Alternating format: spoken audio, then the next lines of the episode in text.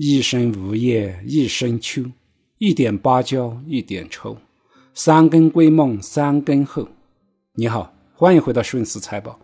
今天是二零二三年十月二十五日，不知不觉已经过了寒露节，天气还没能感受到秋天的萧瑟和凄冷，但是我们的大 A 股却是要多凉有多凉。广大的投资者已经被卷入到了二零二三年。全球的第三场战争，上证指数三千点保卫战。三千点，从二零一五年八月二十五日盘中跌破三千点之后，八年多的时间，我们上证指数都在进行着三千点的保卫战。虽然打出了抗日战争的时长，但就目前来看，上证指数仍然还在三千点以下。只要是在权益类市场的投资者，目前来说。没有被套的人可能寥寥无几。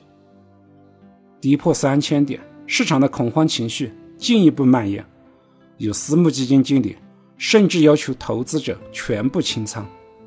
外围美联储加息的步伐还看不到停止的迹象，俄乌战争未平，巴以冲突再起，内部有上市公司大股东无节操的上市圈钱。各种救市政策的效果也不明显，在我大 A 权益类市场的投资者似乎看不到任何希望，只能看到账户里的资金不停的减少，亏损似乎没有尽头。三千点，我们该恐慌吗？不需要，这个时候真的需要淡定。万物皆有周期，理解周期，我们可以在这个时候更加的淡定。能够坚持到天明。霍华德·马克思在他的《周期》一书中，阐述了投资的心理周期和市场估值周期。经济周期、政府逆周期调节、企业的盈利周期，这三大周期为投资者提供了大背景或者大的投资环境。经济周期总会在衰退、复苏、繁荣、滞胀之间循环往复，不会永远停留在。其中的某一个阶段，就我国现在的经济情况来看，大部分学者都认为由衰退进入到了弱复苏。弱复苏它也是复苏，经济总不可能停留不前，甚至倒退吧？至于会不会像日本一样进入到消失的三十年，经济周期一直在衰退阶段徘徊，这个就要赌我们的国运了。虽然目前我国的经济是遇到了一些问题，但是去看一下前三季度的 GDP，我们仍然有百分之五点三二的同比增长，经济数据是逐步向好的，所以经济周期必定会向着繁荣阶段迈进，到达繁荣阶段只是时间的问题。而政府的逆周期调节，是我们有深刻体验的，目前。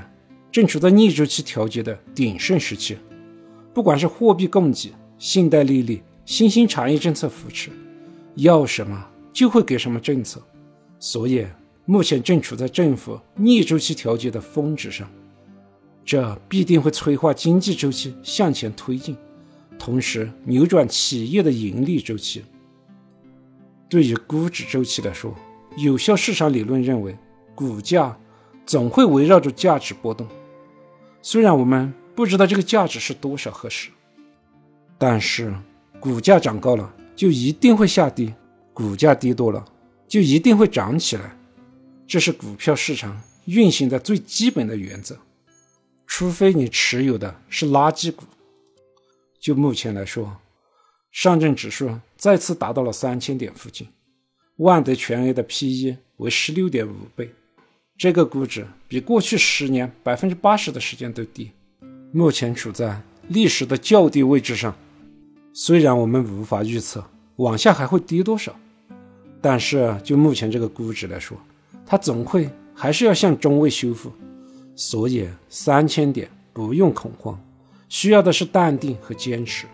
估值周期在低点和高点之间，总会要进行钟摆式的运行，这就是周期。也是股票运行的规律，关键点在于，这一切都会对投资者的心理和情绪周期相互影响，而情绪周期的钟摆会更加的极端。市场恐慌了，还会更恐慌；市场乐观了，还会更乐观。但同样是按照乐观、更乐观、恐慌、更恐慌的周期，像钟摆一样运行，到极度恐慌后，必然向相反的方向摆动，最终仍将过渡到乐观和极度乐观。现在整个市场弥漫的都是悲观情绪，利好刺激政策在市场中翻不起波来。抨击市场的声音不断，欺诈市场、关闭股市的声音此起彼伏。身边不再有人和你讨论股票，也没有人给你推荐股票了。这些现象都证实，目前的情绪钟摆不再极度恐慌，就是恐慌阶段。极限位置在哪？我们不知道，但钟摆的周期总会走到尽头，然后向着乐观方向摆动。只是看咱们投资者。能否坚持到那一刻的到来？